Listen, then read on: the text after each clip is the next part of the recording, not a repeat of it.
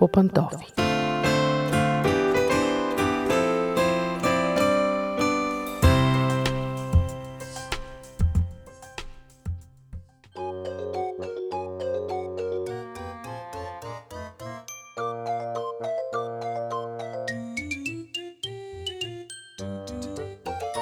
Здравейте, уважаеми слушатели! Аз съм Мира. Отново сме по пантофи и си говорим за това какво става вкъщи. Днес не е много рядко явление, напротив, може би твърде често е, в семейството да има само едно дете.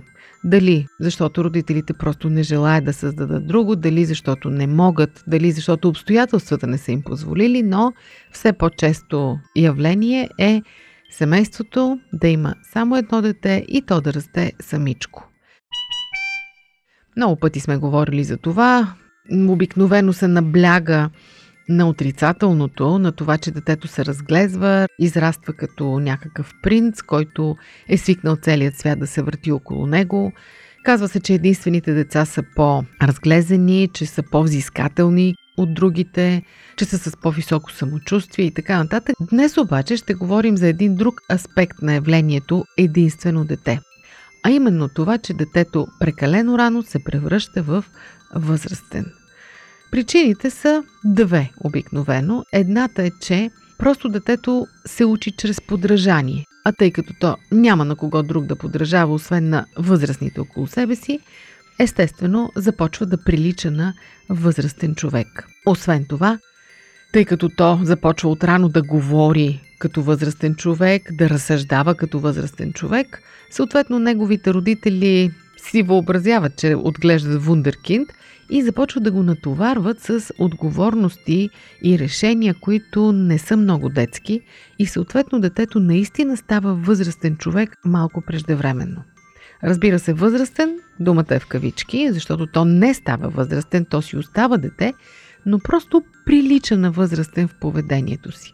За съжаление, самите родители като че ли не виждат нищо лошо в този факт. Напротив, те се гордеят с своята умна дъщеря или своя умен син, които имат по-богат речник от своите връзници, които се изразяват добре, които имат по-високи оценки в училище, изобщо които сякаш са по-даровити и по-способни, по-самоуверени в отношенията си с възрастни хора и съответно им създават иллюзията, че те вече не са деца или най-малкото не са като останалите деца. Но психолозите казват, че това е иллюзия, че всъщност те са си деца, 100% деца, които не са емоционално пораснали да бъдат възрастни, може би само интелектуално. А това разминаване понякога може да изиграе много лоша шега. Особено, особено, когато родителите се опитат да възлагат на децата си морални отговорности неприсъщи за възрастта им. Става въпрос за конфликтите. Когато родителите са в конфликт помежду си, те имат навика, лошия навик, да използват своето единствено дете като арбитър. Казват, той вече голямо, достатъчно мъдро е, по-умно е от нас дори, ето ние се караме за глупости и съответно очакват от него то да прецени, да отсъди кой е прав.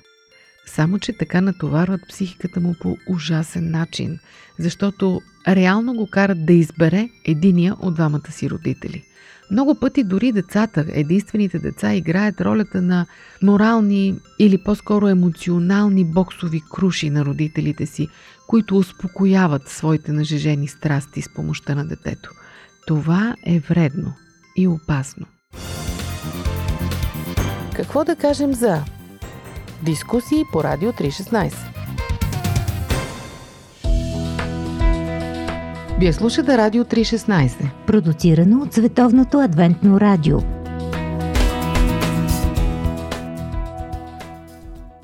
Тоест една голяма грешка, която родителите на единствени деца допускат е да пренебрегнат тяхната реална възраст.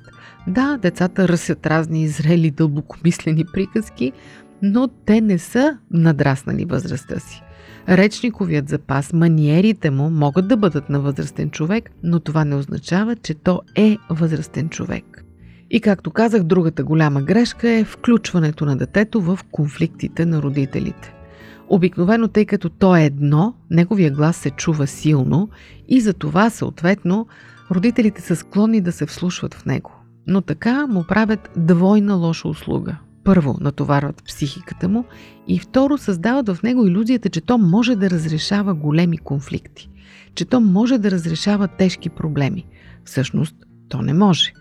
И когато го разбере, вече в сблъсък с истински конфликти извън дома, може да получи още една травма.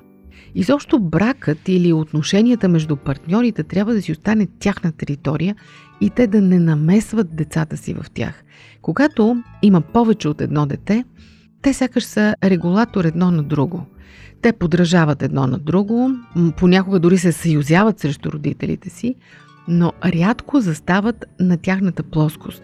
Тоест има една естествена граница между детето и възрастните. При единственото дете тази граница често се губи. Още по-тежък става проблема, когато родителите са разведени. Детето буквално трябва да танцува между възпитателните методи и разбирания на двамата родители, тъй като обича и двамата, се опитва да се нагажда, приспособява към двамата. Това е много-много голяма травма за него. И така, ако можем да обобщим какви са отрицателните последствия, когато детето твърде рано започне да бъде третирано като възрастен, тъй като е единствено дете. Първото може да стане аутсайдер сред връзниците си и да не успее да се отдели достатъчно от родителите си, т.е. да стане независимо. Освен това, може да се окаже напълно лишено от детство и да изгуби естествената детска спонтанност и способност да се радва. Объркването, което налага едно битие на възрастен в детско тяло, неминуемо се оказва бедствие, когато детето разбере, че тази власт, която са му дали неговите родители да разрешава конфликти, реално не е никаква власт. Освен това, дете, което прекалено рано навлиза в света на възрастните, може да започне да изпитва непрестанни притеснения и съответно това да го превърне в много нерешителен човек.